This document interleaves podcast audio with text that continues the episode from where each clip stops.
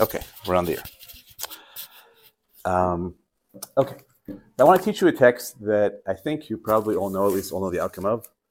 I want to teach it to you first uh, in a way that I think will be different and challenging, unless you already um, you already figured it out. In which case, you can apply for a faculty position in a few years.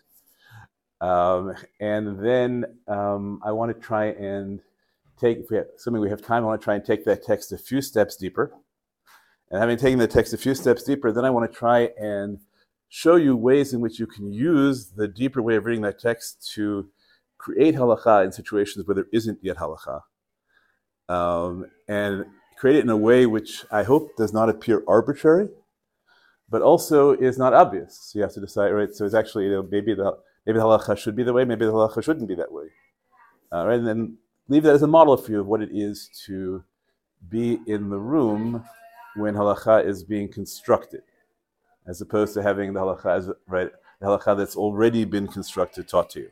Right? There are lots of areas where halacha is fairly right, is fairly finished, and and, and all, all we, you know, and the, there isn't so much room except for extraordinary figures to be creative. Um, and then there's places where there just isn't halacha yet. Okay, and let's we'll talk about some of those places. Here we go. The, the issue we're going to talk about is um, what are the things that you have to die rather than do. Okay, and all of you already know the answer to those things, right? That's one of the things you learn in elementary school, right? How many how many things right are, there that are Yereg Yavor? Three. Three. Okay, right. Okay, that, that was a trick question. If I wanted to really be, you know, because three or four or five, right? And maybe it doesn't matter whether it's, whether it's public or not, but we'll say three. Okay, we'll be we'll be straightforward. And those three are Shvichut damim Okay, uh, I like it that you say shvichut damim, even though the, the, Gemara sometimes says ritzicha, and it makes an, an, important difference. But for now, we'll say all those. We'll say uh, shvichut damim avodah Okay, the Gemara we're going to learn about is uh, how we know those things. Okay, how do we know? How do, how do we know that those are the three things that are yavor? I want to think about is what do you think? Like, how do you think one ought to know things like this? And one of the questions you always have to ask in halacha is suppose I knew nothing, I was just starting from scratch. What would I think the halacha should be? Uh, why does it matter whether that whether because the answer is so there's um, in midrash halacha, so you'll find that sometimes there's there are things called a binyan av, and there are things called the chidush. Okay, binyan av is when the Torah teaches you a law in one place, and we say, well, the Torah teaches the law in that place, it must be true everywhere. A chidush is we say the Torah teaches us the law in that place and nowhere else. How do we know the difference? What, what's the difference between right? When I'm when I look at a drasha in Chazal and I ask myself, this drasha should this drasha be a binyan av, uh, or should this drasha be a chidush? For example, Eid Zomim, right? It's a classic chidush. Right? Ezomim makes no sense. Why do you believe the second witness is not the first witnesses? So we say Ezomim chidushu and You can't expand the laws of Ezomim to anything else. So what's the difference between whether it's a chidush or a binyanav? Yes. I think yeah, I've heard before there's that idea. There's like if there's two psukim on something, then you can't fight other. Ah, very nice. So that's so there are technical things that sometimes prevent the binyanav, right? Whether you can, but shnei ksuvim, shloshak ktuvim, good. But here we only have one pasuk, so there's no technical barrier to making a binyanav. Right? It's just by, by Ezomim, only one pasuk. Nobody says it's, there's a technical reason. So there's no technical reason. What's the difference between a binyan and, and, a, and a chidush? Yes? If it's going to be logically relevant in other places, then you could apply the same rules in other places. But there's no other case that's like equivalent or, or like the law is relevant, then you just apply that. Right, but that's nice. But then it wouldn't be. We wouldn't have to say it's a chiddush. There's no place to apply it. The whole point of saying it's a chiddush is there is a place it's logically relevant, and we're not going to apply it. Okay. Good. Yes. I don't know if this is similar to what Adina was saying, but like Binyan can be more like a category, and chiddush can be more like a specific place. I don't know if like that. So you could try that and see if you could claim that binyan avos are somehow conceptual and chiddushim are not, but it won't work. But it's a nice try, and I could be wrong. So you should go through Shas after this, after this year and see, right, and see if it's right or not, because it's a perfectly reasonable thesis. Uh, I'm going to set an alternative thesis. The alternative thesis is that a binyan av is something that you would that you pretty much agree with anyway, and a chiddush is something that you think, wow, I would never have thought that. So whether a drasha is a chiddush or binyan depends on what your premise, right? What your default setting was. If the binyan av agrees with your default setting, then okay, why not extend it? If the binyan av disagrees, so then that's a chiddush, right? That's what it means. It's a chiddush. I wouldn't have thought of it. Okay, so it's important every time you approach a law to ask yourself, I mean, this is because you, you might think, no, I'm supposed to turn my mind off and just accept what it says. But what it says depends on what you thought previously. Okay, yes, what was your question? No, I guess we just clarify. that. Yeah. When you- Meaning, when you approach a halacha that makes sense with your intuition, then that's problem is that it's a good enough and you could apply it in other cases. And if you approach it, it's not intuitive, then Yeah, okay, but I cheated. So let's let, let me uncheat now. What I what I what I did was claim this is how Chazal approached interpretation of Torah. Now, the question of whether you should do the same thing when you approach halacha, which is not midrash halacha, I think it's a reasonable uh, general extension, but it's not right. But I can't tell you that that's how. Right, that, that's how, that's how it looks. I could, you know, we could go through lots of Shavot and see that, yeah, look, people tend to extend halachot that that that, that, that makes sensible. But I used to, um, I read an article years ago called about a, a process called chokification. Chokification is when a law that people used to think makes sense stops making sense.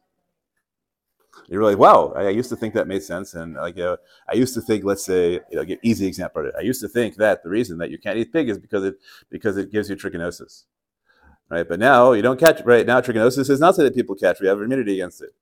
So now the law against eating pigs becomes a chok. Right? Yesterday it was a it was a mishpat, leaving those terms for beaver now, and now it's a chok because the reason I had doesn't apply anymore. So right, so that's right. So when you chokify something, you tend to narrow it. Um, and there are all sorts of areas where that um, where that applies. Particularly, it applies you know, in many areas of things that women were discouraged from doing halachically.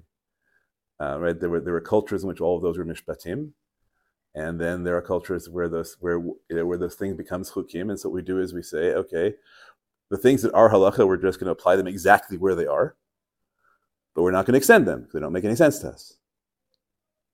Okay, and over time, right, that, right, that's that's a process of thinking about law. Yes. Doesn't this become highly subjective? Like one person might think it's pretty clear and obvious and should be applied, another person. Unlike other halachic disciplines where everyone agrees about everything. Right? So you put in like we're highly subjective, right? No, it's subjective. There's no way to escape subjectivity. Now, how right how that leaves you right that you know creates you know one of my friends just talked about the epistemological abyss that people can get thrown into sometimes. Right? If you can't have absolute certainty, yeah. But the answer is yes. It, it, it allows subjectivity to enter, as does everything else. That would be my my answer. Then we can talk about whether it allows more or less subjectivity, right? More rigorous, right? Whether it allows more of an objective check on subjectivity than other systems, things like that.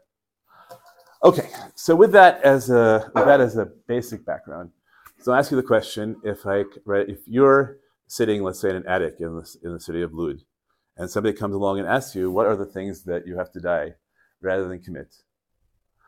What's your default setting? Yes. I think Shviku Damim is obvious. Let's not get there yet. So what's your default setting? Let's start with the first question.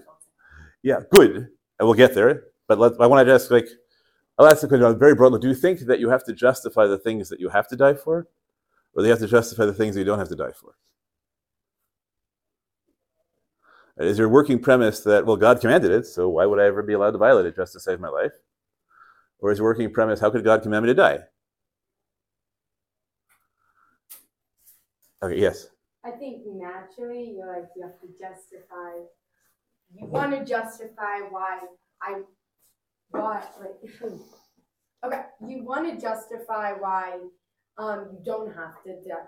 You don't have to die for something rather than justify that I have to die for something. So you want to do that, but what, You right, want to justify why you don't have to die, but but what do you think? If you have to justify it, that means you're you- deep down you know you're That's a high- Ah, okay, right. That's a really complicated thing, right? have to die. for it. Yeah, really complicated thing. Okay, so let's take yes. Just like the opposite end of the spectrum is Pikuach Nefesh, are we examining that in the same way? How do we know where Pikuach Nefesh is? So let's start with the question, right? So how do we know that? How do we know that pikuach nefesh, right? So pikuach nefesh is the answer, The answer is that Pikuach Nefesh creates hal- hal- a general halachic default that right that you don't have to die. Um, okay, yes. I think the chai behem, I guess like kind of building up Good. to the So we get to right. So v'chai b'hem is right is the pasuk that teaches us that right that you don't. But now the question is: Is b'hem a- chiddush or av? And really interesting because you look at the sugya, you'll see that there are like seven different psukim quoted. Where it says, "How do we know that pikuach nefesh is doche Shabbat?" And it quotes seven different psukim. And the one we accept v'chai b'hem is given by an amora. So it's one of those odd sugyot where we reject all the tanaim and paskin like an amora. And right, and it seems like nobody disagrees with the outcome. Nobody asks the question, Ha'im pikuach nefesh doche Shabbos? The question they ask is, Minayin pikuach nefesh doche Shabbos? So it seems reasonable to argue that actually pikuach ne- right, the- that pikuach nefesh, that pikuach nefesh makes sense, right? And this just happens to be the pasuk we cite for it. The pasuk confirms something we already thought. Maybe. Or maybe not. There, there are Gemaras, right? You all know that this is a question for the Maccabim, right? right? Right, the question whether they were allowed to fight on Shabbat or not, and they originally thought they were not allowed to fight on Shabbat, and then reality kind of uh, struck them in the face, and somebody said, "Nah, let's fight, let's fight on Shabbos." Right? It doesn't work very well.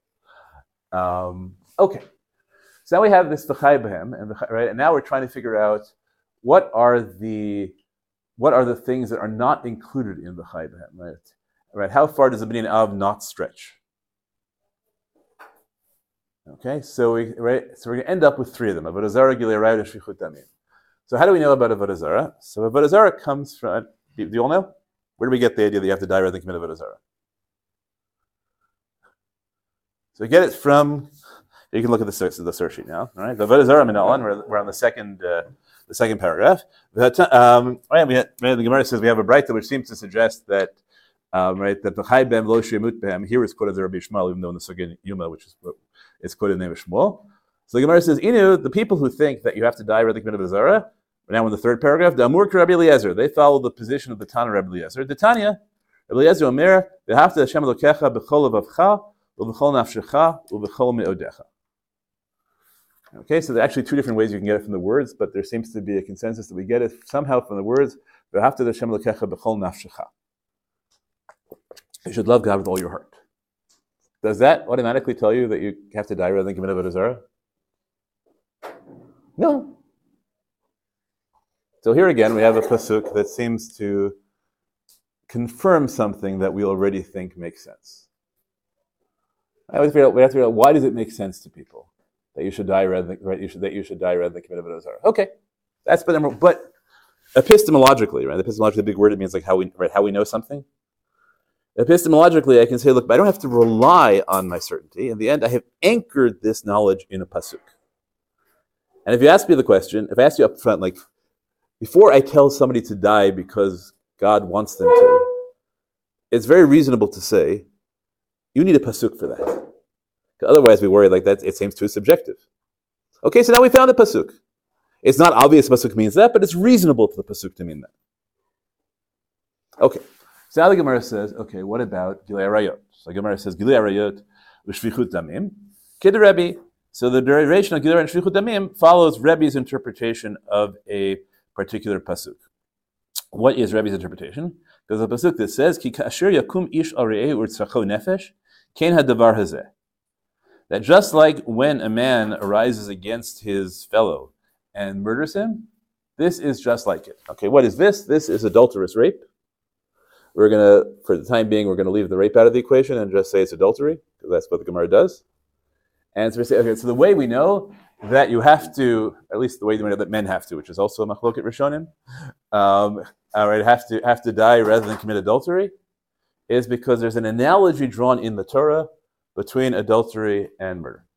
Okay, so now we got Avodah Zarah down. There's a pasuk, and we got Gilei Arayot down. There's a pasuk. So, Yeah. Eli Rayos is only following Avodah Zarah? It's not Gilei Arayot is separate from Avodah Zarah. Sorry, I mean following Murder. It's only following murder. Exactly right. No, no, no. It's not. It's it's derived from murder. It's not. Right? It's just like you have to die rather than commit murder, so too you have to die rather than commit adultery. Right? It's an analogy. But the presumpt right, you only know that you have to die rather than commit adultery because you already know that you have to die rather than commit murder. And here, It's not obvious that there's a rationale that you should have to die rather than commit adultery. Now here we're just relying on the verse. Right here we would say that this is a chiddush. They have to die rather than commit adultery. I say to the point there's a machloka about whether women have to. Maybe it only applies to men. Okay, so now the Gemara says, good. So you tell me, you just taught me that I have to die rather than commit adultery because I have to die rather than commit murder. How do I know that I have to die rather than commit murder? So here's what the Gemara says. We're in the fifth paragraph now. Right? How do I know that I have to that I have to die rather than commit murder um, itself? So the Gemara, the Gemara says, Svarahu. There's no pasuk. It's just as you said, it's obvious. And then we tell a story. Rabba. We have a story of somebody who came in front of the Amora Rabba or Rabba, if you have a different girsa, and he said, Mari Duroy, the, right, the Lord of my, my, my feudal lord, whatever it may be, um, right, said to me, Zil kat le leplanya tinalach. Go kill somebody, go kill that other person, or I'll kill you. Um, and what should I do? Can I kill the other person to save myself? And the answer was, uh, let them kill, let, let the other person kill you and let you not, right, and you can't kill the third party. Why?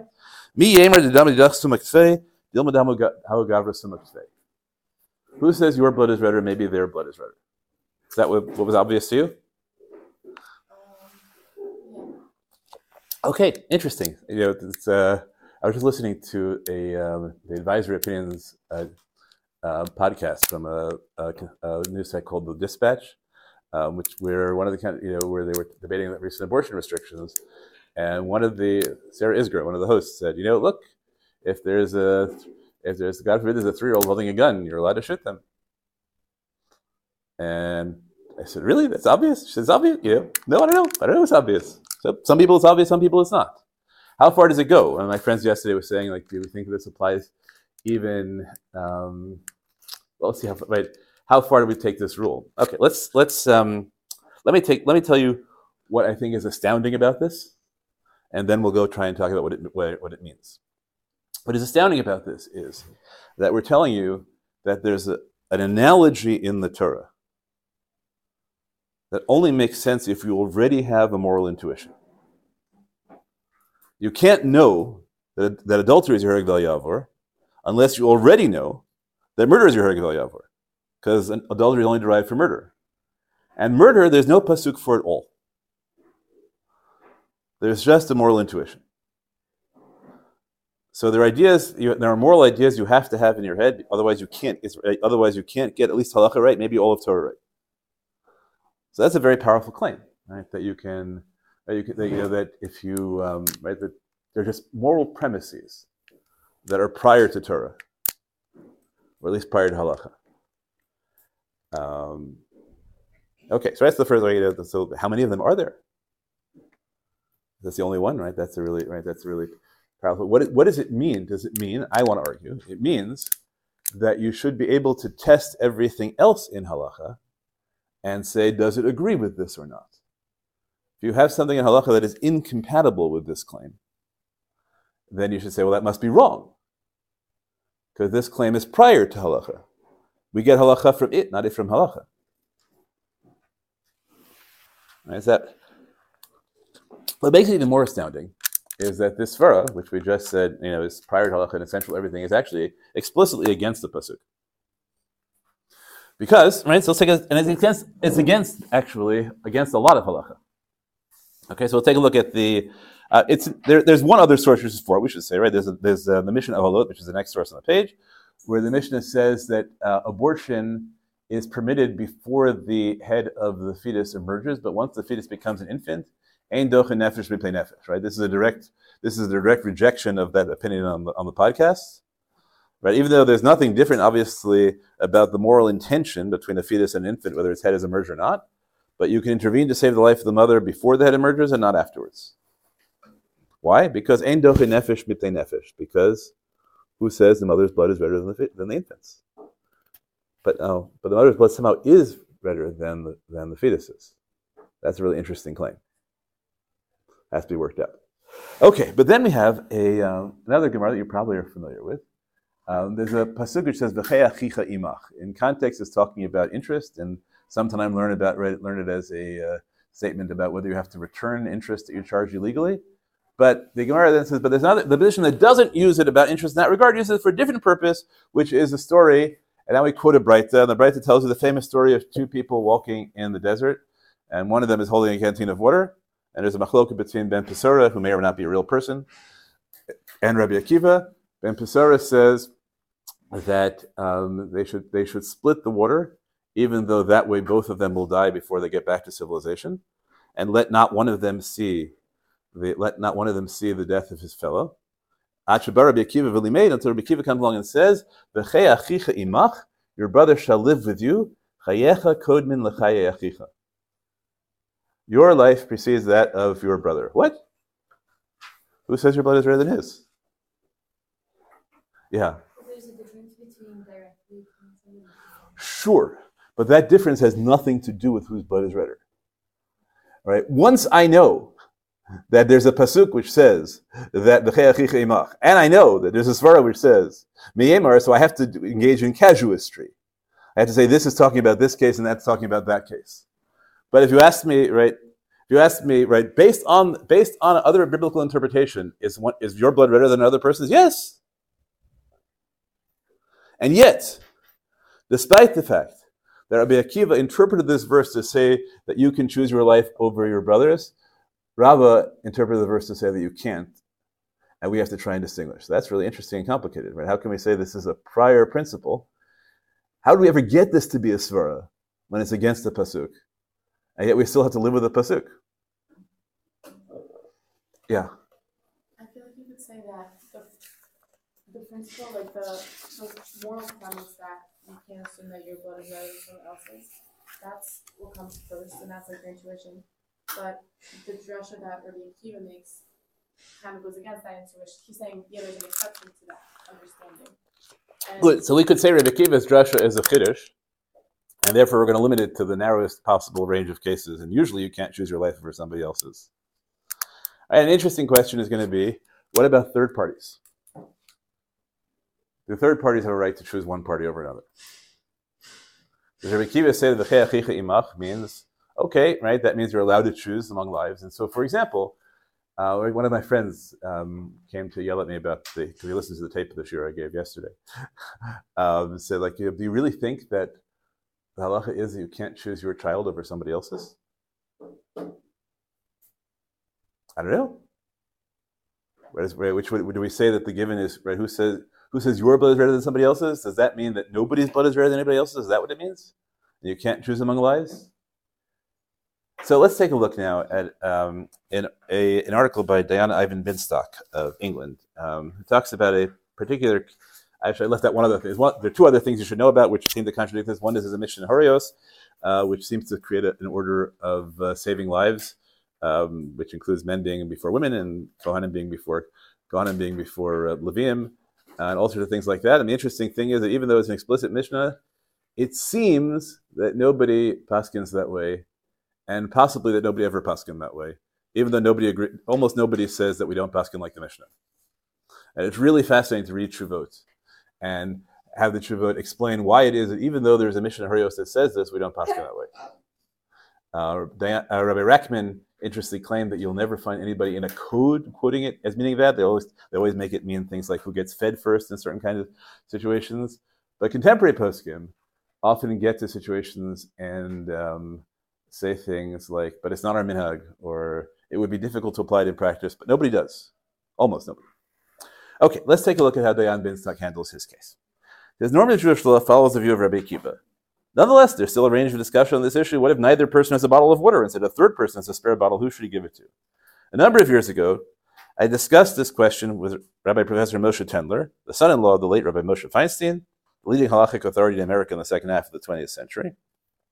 Um, he told me that in the 1940s, his father-in-law was telephoned by the chief rabbi of Israel, Isaac Herzog, concerning a shortage of penicillin at Israeli hospitals.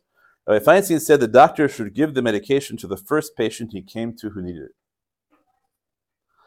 And he said, on this basis, there will be no discrimination based on age or other health problems. Each patient is treated equally. Okay, so Rav Moshe reached the result apparently, right? Which Herzog then said was correct. When you had when penicillin was a rare drug and right, you had illnesses spreading that could be fatal if you didn't give people penicillin.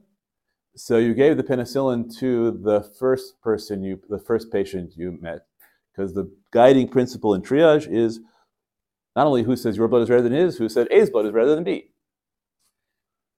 What happens if you meet two patients at the exact same time, and the dose of penicillin is only enough to save one of them?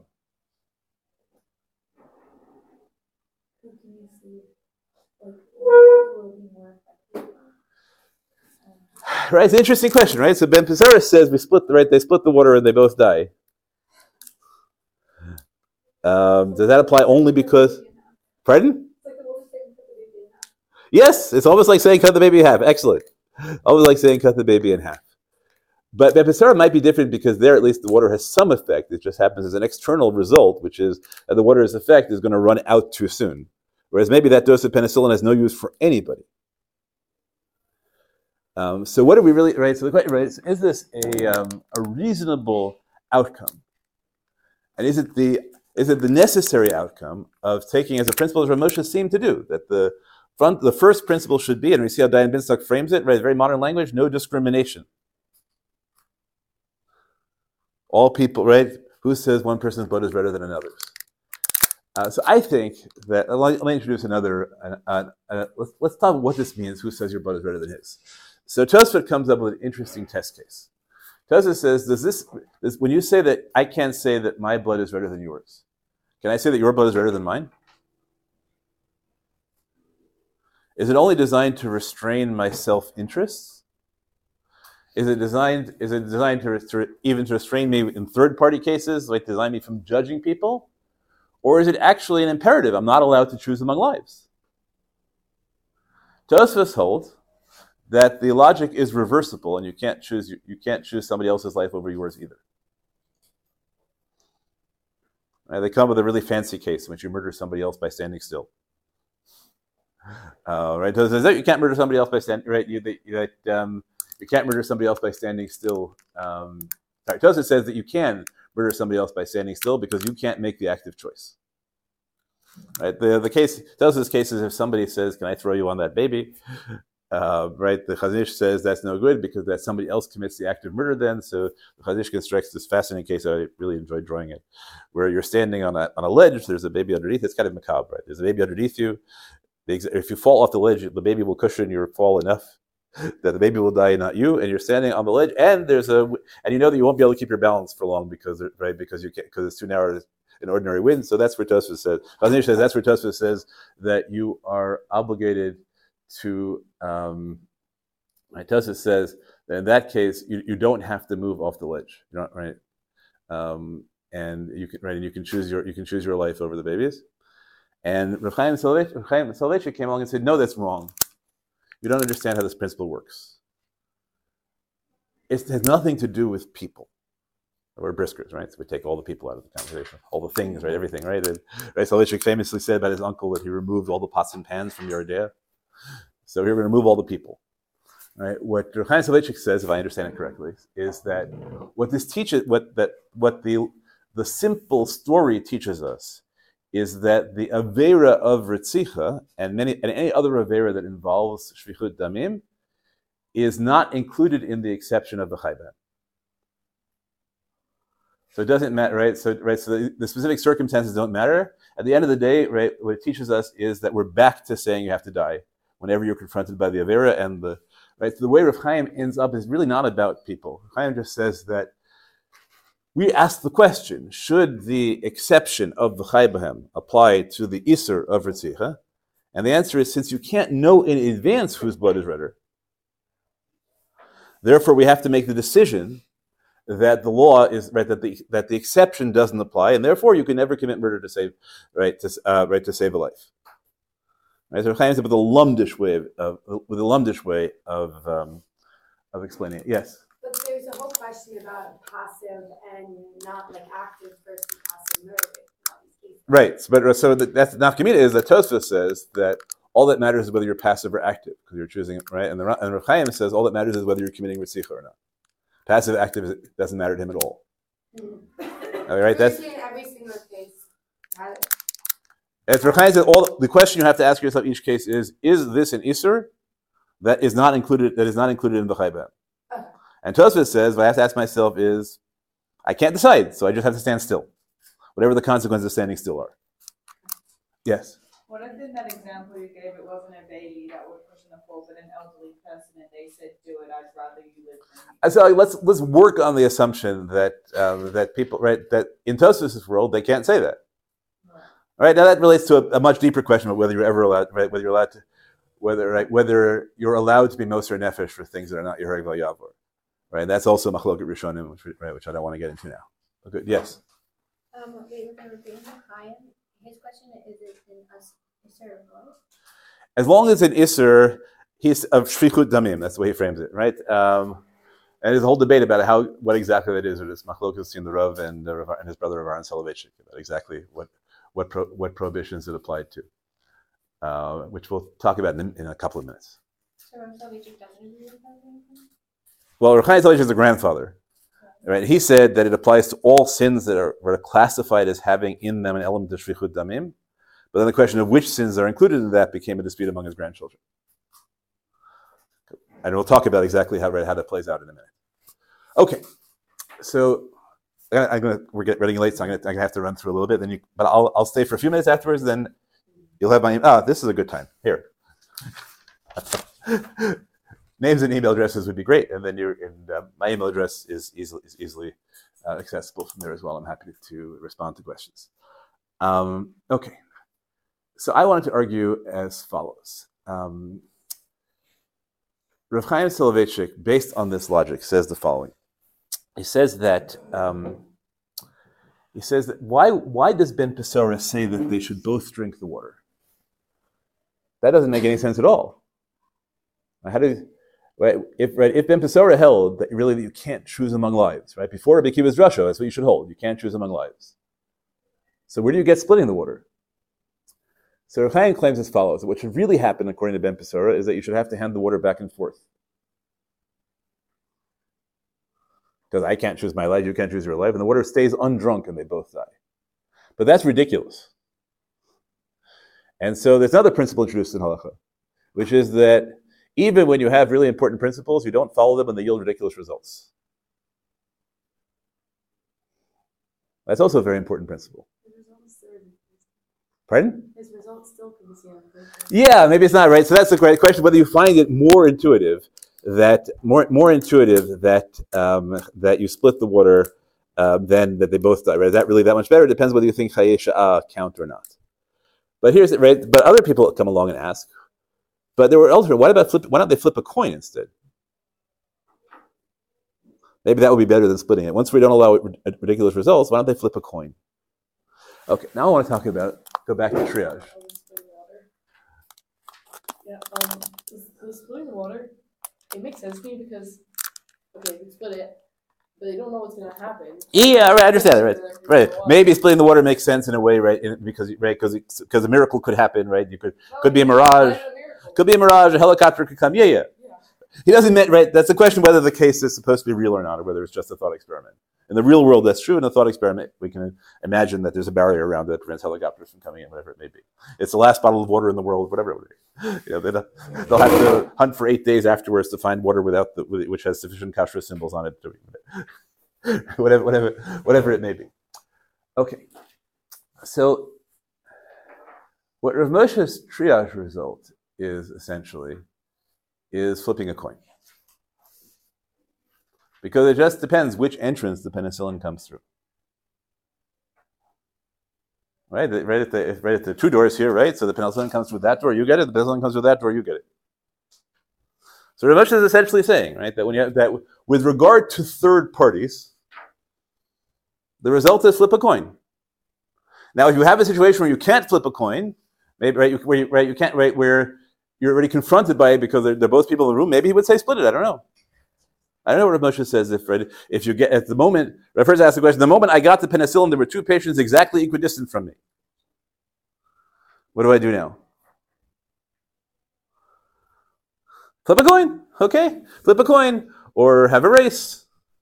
Um, right? Say everyone think of a number between one and ten, whoever is closer to mine. Right? Some way of introducing random. Does that work? Does that get us right? Does that get us results? So on the one hand, it's really nice to have a result in which says right, in which you don't discriminate among people. On the other hand, what if it turns out that the first patient has a um, has a kind of disease that responds poorly to penicillin? It responds, but only about 10% of patients who get the penicillin survive. And the patient across the room has a disease that 80% of patients survive. So who are you to choose? Okay, so now what would happen? So now we have we gave you two ways of thinking about this principle. One way to think about this principle is it's just balabatish. Front back choice between people you can't choose. Second is lumdish. Has nothing right. The people right. The people are gone. The only question that we have to ask is, am right? Am I allowed to violate this law to save right to save this life? Third way of thinking about it is philosophically. Okay, philosophically, and particularly I want to argue, you can think about it in terms of the, the, the philosopher Immanuel Kant.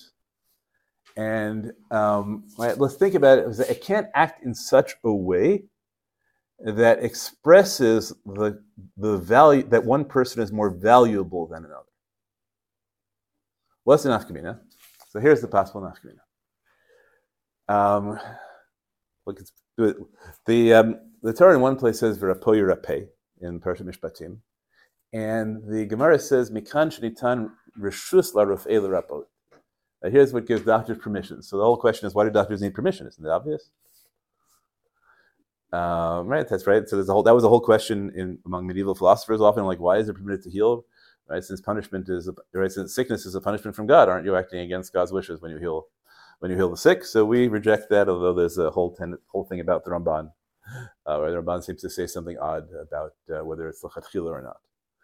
Uh, right? Maybe we really should just pray, but we live right, but because we're not on that madrega, so we allow that, right? Okay, you can read the Ramban yourself and see if you're convinced by this or not. Uh, as part of the general, um, you know, general progress of technology that we tend not to, that we tend not to see that as a sensible position. Um, so maybe doctors are allowed to use their um, their instruments and their supplies in the most efficacious way possible. Right? It means that doctors are allowed to be as efficient as they can be with their supplies. And then, if I give the penicillin to the patient who needs it, right, who is most likely to survive because of it, I'm not valuing their life. I'm using the medicine efficiently. And even though the result is I'm making a choice among lives, right? If I'm choosing one life over another. But philosophically, I'm not making a claim that one life is more valuable than another. I'm using my resources efficiently. Now, that is how almost all uh, medical ethics in hospitals work now, as Dayan Ben-Zach says at the end of his uh, at the end of his uh, article. That almost right that they that that they uh, they they they um, distribute medical supplies in accordance with the, be- with the best efficacy of the medication.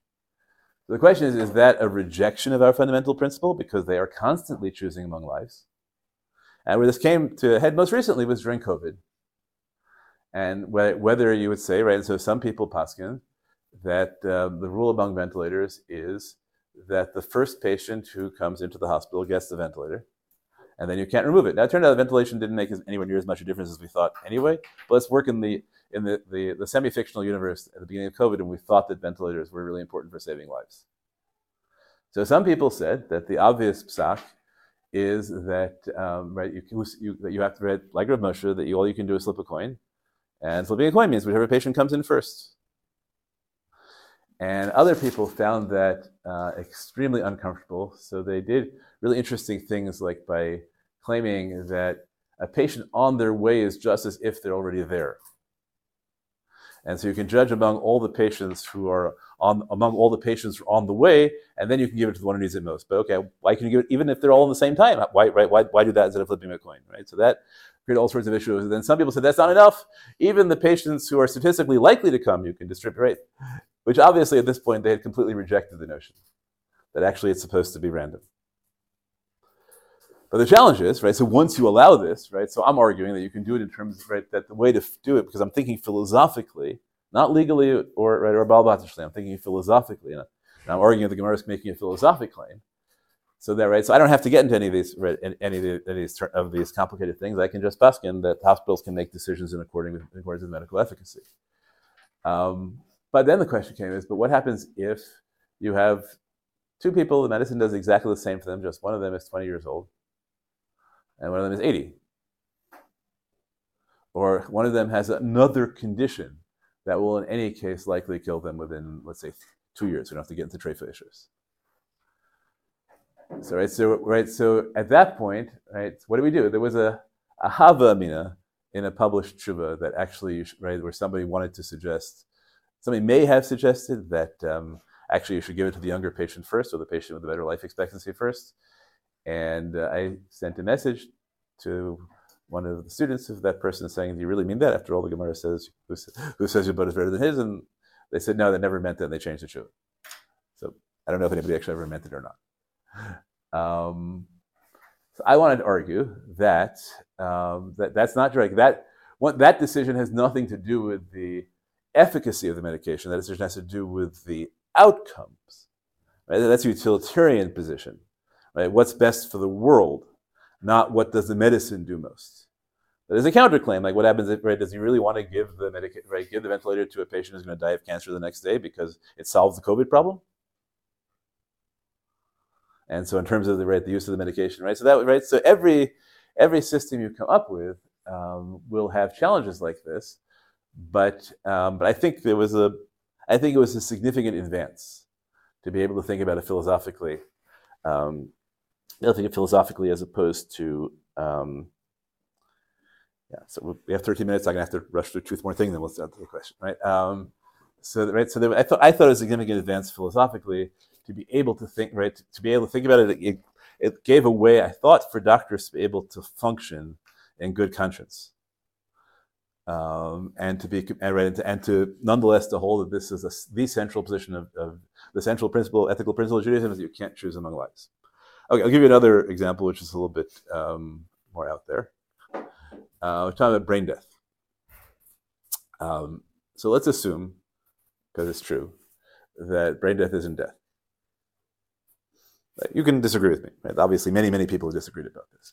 But let's, I'll, I'll, make a historical claim. The psak, the original psak, many people have since passed on different grounds. The original psak that brain death was death was based on an incorrect claim about the about what brain death measured. They thought it measured the um, complete lysis of the brain. There are no brain cells left. There's no electrical activity in the brain. That's false. Right? There is a, there is electrical activity in the brain. Actually, like no, no organ ever really actually dies at the time of death. That's a whole interesting question. Generally, you always have individual cells that survive longer. And secondly, the hypothalamus survives, which is part of the brain but, regulates the endocrine system and not the neurological system. Really interesting things. Let's assume it's not death. Uh, so I, I, spent a lot of time on this about five, six years ago, I think. And at the end of the day, I concluded brain death wasn't death. And then I asked myself, so if somebody comes and asks me, am I allowed to accept an organ? Would I say, no, you have to die? Because taking the organ from, the other, from a brain dead patient is murder? Because that follows. It's choosing one life. That's how you think of it. It's choosing, it's choosing one life over another, right? How can I choose one life over another? If it's not death, then it's choosing one life over another, and that's really evil. Uh, and yet, I, you know, that's it. That, that, there's a really possibly wrong psak. The really possibly wrong psak is to say, well, it's a safek whether it's death. So therefore, Jews are allowed to accept organs, but not donate them because donate them is active and accepting organs is passive. Right? So that's the really, really wrong result. Okay, I'm just going to say that up front, right? And that's about as as clear a violation of the principle that you can't choose one life over another, another as imaginable, even though it makes perfect legal sense. Right? I'm making the argument because it's a safek, right? A safek I decide right each way. Right, so that's why it makes. I'm really not taking questions for the next ten minutes. I'm just wondering, right? Uh, right, that's why it makes it right, thinking philosophically about halacha changes the psak because it's a perfectly good legal argument that is in, that is impossible philosophically, and you can see how poskim right whether whether poskim care about that makes an enormous difference. Okay, so I reached this question and I said to myself, I don't think I could tell somebody that it was assur to live. because right by murdering by, by, by murdering a a, um, a brain dead patient. Um, that was a problem though, but I think, but I can't I can't let say that one life is more valuable than another. So I came up with the following argument. There are two stages to the argument. Uh, one stage of the argument, which would take too, which is too long to play out here, uh, is that there are actually there are there is a class of people whom you can kill for their own good, and that class of people are the people whose souls are imprisoned in their bodies as opposed to inhabiting them. And I argue that that is what the language is taken from Chaim David Halevi, um, the Charav, and the this is what the what the poskim call a goses zman aruch, somebody who's taking a very long time dying. Let's assume that I'm right about that, okay, which is a big, big thing. Given that, I said is well, okay, so let's see what's happening. Wait, there's a another understanding of the way Kant Kant, Kant under, uh, frames the um, what he calls the categorical imperative, the fundamental principle of ethics, is that what it means is I cannot treat one life as a means, one human life as a means, and another human life, another as an end. So if I were to say that I'm taking your organs to save my life, right, I'm killing you to save me, that's a violation of that principle. But what happens, which is what happens in this case, what happens if the truth is you would be dead a long time ago if I cared about you? I would have drawn life support from you, withdrawn life support from you a long time ago. The reason brain dead patients are alive is because we keep them on life support so that they can donate organs. So we don't kill them to save another life. We keep them alive to save another life. We kill them for themselves. And therefore, it's not a violation of the principle because I'm not using one life as a means to save another life. That life is already gone for all practical purposes. I'm keeping it alive to save another life. And then at such point, as I don't need to keep it alive anymore, I don't. But it's not a violation of principle of using one person as a means of another person as an end. Okay, that could be another nafkamina of thinking philosophically as opposed to uh, as opposed to um, in formal legal terms or as opposed to in just really practical terms. And I think that there's a whole range. I've tried to make this argument in terms of uh, what's what sorts of um, CRISPR mutations might be allowed you might be allowed to induce in, uh, in embryos, uh, about uh, whether you're allowed to have physician physician assisted suicide laws. Uh, right, I think that that all sort of areas where there's halacha and there hasn't been halacha previously. Right, we're confronting these modern questions all over. I think that taking this as a fundamental principle allows you to construct halacha and differently. Okay, so to end with one with um, one question. Uh, and then I'll give a brief peroration. I hope that the sign up sheet is going around, by the way. If it isn't, then please make sure it's going around. Um, yeah, so here's like uh, one way in which you can really tell what universe your postig is living in is when I ask, when I say the Gemara says, who says your light blood is better than his? Do you assume that that is true even when one of the parties is Jewish and the other one isn't?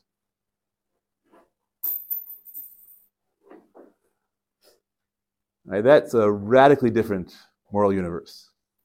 And it changes halacha on so many things.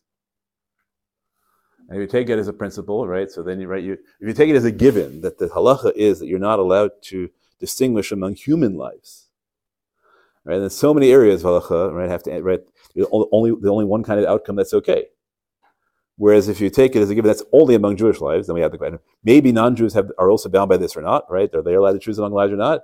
You get a totally different halacha. Okay, so it's a really important question to ask, like, which, which, which halachic universe do you want to live in? Uh, I'm pretty explicit. I live in the universe where it's, I think that for, for it to be a svara, it has to apply to all human beings. Um, but I understand that there are other people who don't. Um, the really, some of the really interesting things are the people who don't think that and yet still have a moral instinct that makes certain outcomes impossible. Um, other people just don't, right? So some people are perfectly happy with outcomes saying, yeah, Jews can't Jews can receive organs but not donate them. What's the big deal?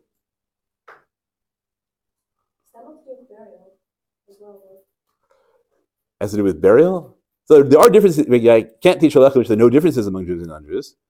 Uh, that's right. That's not right. There are differences, but I can teach halacha that takes it as a given that when it comes to the value of life, just as I can do the same thing in terms of gender right? Right? Whether right, whether it's obvious that that mishnah Horios can't possibly relate to life saving, or it's not obvious. Right? So it's not only that there's a right, even if you accept the argument that this is a fundamental principle, what halacha is matter right changes enormously based on what you think that principle is. It's supposed to be intuitive. And then, uh, as my friend said to me yesterday, like that's a really radical claim. Like there are all sorts of great poskim who never got halacha, never got halacha right at all, because they missed stage, stage one. And everything you do is going to be uh, is going to be wrong because it right because it contradicts your fundamental principle, uh, whether it yields absurd results or it yields immoral results. Okay, so what I wanted to give you is an experience of what it's like to think about halacha when the outcomes matter substantively.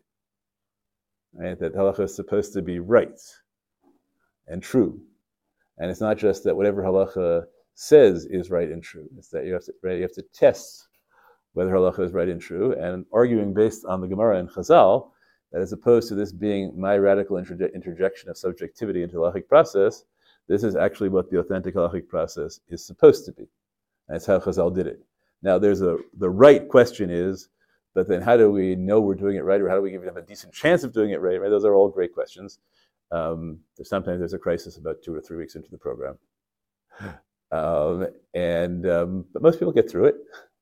And turns out that yeah, you know that that's the right question to have, and really the only way to um, to get through it is to do it, and then see you know. And some of you will come out with less confidence correctly, and some of you will come out more confidence correctly, and some of you will get that wrong. That's always the risk of the system. Some people have confidence who shouldn't, and some people won't have confidence who should. Um, but I think this is what halacha is supposed to be. I think this is what Talmud Torah is supposed to be. Uh, the outcomes are supposed to matter. You're allowed to have right. You're supposed to have presumptions. You're supposed to allow those presumptions to be challenged.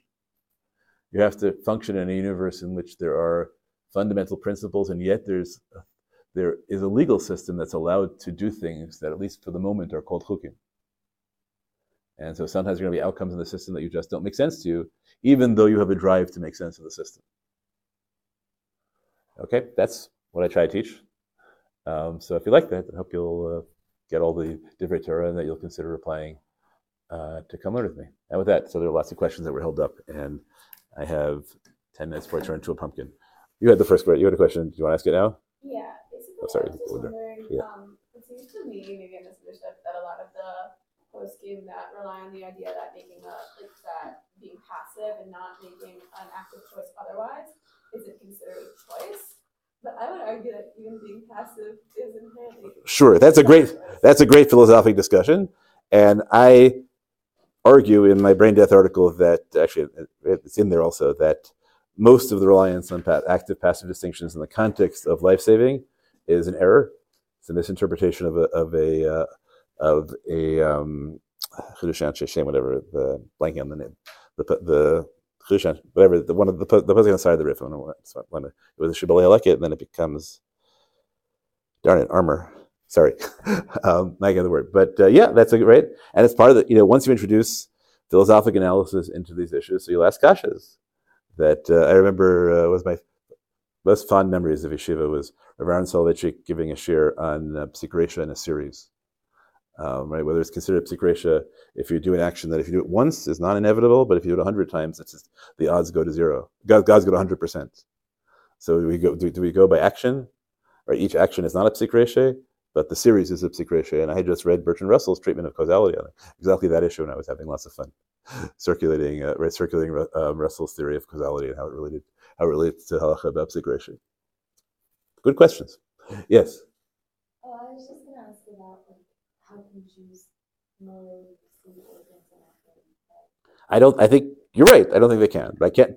But there are poskim who do, because they because they take that premise differently, or because they don't think right. So two ways to do it. One is you just you just reject that premise, and you think that it's all the saying. How do you right? Who says one Jew's blood is better than another? Or alternatively, that they think that it's okay if the mechanics of halacha yield a result that is philosophically untenable. You follow the halacha anyway. Okay. Yes, too right. And then you had a question also, right? No, you didn't have a question. So good. I have two questions. How can someone ever save someone else's? In the, like, at the cost of their own? Like, Yeah, that's a great question. There was a, a famous, right, famous uh, case of an Israeli soldier who threw himself on a grenade to save it. And there's a whole book uh, of halachic essays written in his memory of people trying to, right, trying to justify um, right, um, committing suicide to save someone else's life. And you can read them and see if you're convinced. People did that on October seventh. Yeah, and generally, right. So there's a general machloket in that, which is what you know where it starts from, which is that that there is a position in Tosfot that holds that you are always allowed to be to be Moser Nefesh for any avera, and, right? And we valorize you for doing that. Whereas the Rambam thinks that it's right, probably that it's assur. So if you pass like that position in Tosfot, then it's much easier to do get there. Also, and like, and that same example, you say that, like, you said that your blood is rather than someone else's about eight people's blood. Yeah, right. So now we get to trolley problems, right? So that you know that's uh, I'll tell you know, a funny story. Um, maybe it'll be funny to you. I don't know. That uh, years ago, a prominent liberal, a prominent liberal rabbi got up at a major conference and said that he had been convinced that he couldn't deal with chosenness anymore because all human lives were infinite, and therefore all human lives were equal. And I raised my hand and said, "But you know, there's machloket among mathematicians whether all infinites are equal." and no one was interested for some reason in debating right whether the claim that all human life is infinite was was equivalent to the claim that you know and so that's so even I think that it is true of all human lives individually, but you can argue right, but it's eight times infinity greater than infinity. Okay, good question. Yeah, right. Poskim are entitled to debate that question, uh, and it's already absurd. I'm like I'm willing to say one eight, no, but one in a million, right? That's already hard, right? So. Right, so the question of how rigorously you're willing to be philosophically, you know, philosophy also yields absurdity sometimes. Right, those are those are great questions. And then the whole principle about the doctors choosing what Yeah. would be most, like, would be most effective, is that the same idea for families who would send one child, let's say, away from Germany to escape Holocaust and they can choose? Yeah, I don't know. I, I you know that's uh, I don't think that's because I don't think there's any external efficiency there. I don't know that there's any you know. I know that you know like, on a formal halachic basis, I don't know there's any result. There's anything you can do other than flip a coin. But it seems like, at least from things I've heard, it wouldn't, it wasn't always like, the one that was like, like you're the oldest, you're the. That's right, because it's hard for people to live life and death. But the other end, right, you know, and sometimes it's you're the one I love best, right? And that we understand is evil. Right. So the question is, right? So we allow, right? So the question is, to what extent we're trying to allow, allow some, we're allow, trying to allow a certain kind of abstract subjectivity, and not allow um, a certain kind of, uh, right? A certain kind, a certain kind of um, you know, emotional subjectivity. But that's me. You know, my friend yesterday wanted to argue that maybe everybody should be allowed to save their child's life in front of anyone else's child's life because that's not claiming that the life. Is, well, we had an argument. I wanted to argue what he was saying is it's not that the life is more valuable; it's that the life is more valuable to me. And as long as everybody's entitled, right? But I don't know. I have three children, right? I have four children, right? I count in-laws, right? I have six children, right? You only have one, right? So I get to save, right? It's dicey once you let that in. And then for the, the idea you said that you only keep someone alive when they're brain dead is so that they can gain the organs, is Yeah. that why we keep, keep people? Yeah. Otherwise, we turn at patients whose organs are not um, are not in shape unless the families insist. Patients' whose organs are not donable. If they're if they're brain dead, we declare them dead. We take them off the machines. Right. That's the, one of one of the goals of brain death is to right is that's the debate how much of it is right is because the, one intention is maybe it's just a way to clear the machines for the next person, and that would be choosing one life over another. Exactly. Yes. Um, it's also like a question on that, on the brain piece. Um, you said that the issue, I understood correctly, the issue would be with killing, using a person's life as a means for another person's life, and that's why we can't kill somebody, but in the case of a brain dead patient, their soul is more trapped in their body. But then isn't keeping them alive also using their life as a means to another person's life? Yes, that's a really interesting question. Whether keeping them alive is also a philosophic violation.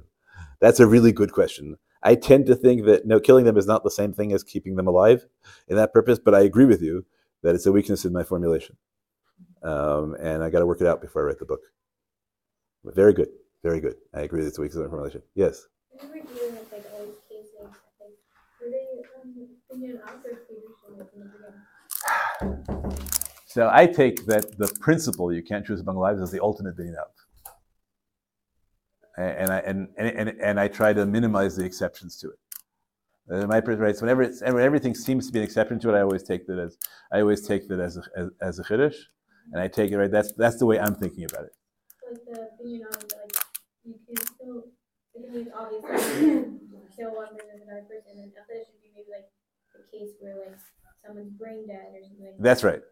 and I try to write. I want to explain those cases narrowly, so they don't ex- so they don't expand. Uh, right, and those those are the ones that always have to be explained. That's my given. All right, um, last chance to sign up if you haven't already. It was a pleasure learning with you all, and I hope that uh, we'll get to be in touch and learn together again. Thank you. Thank you.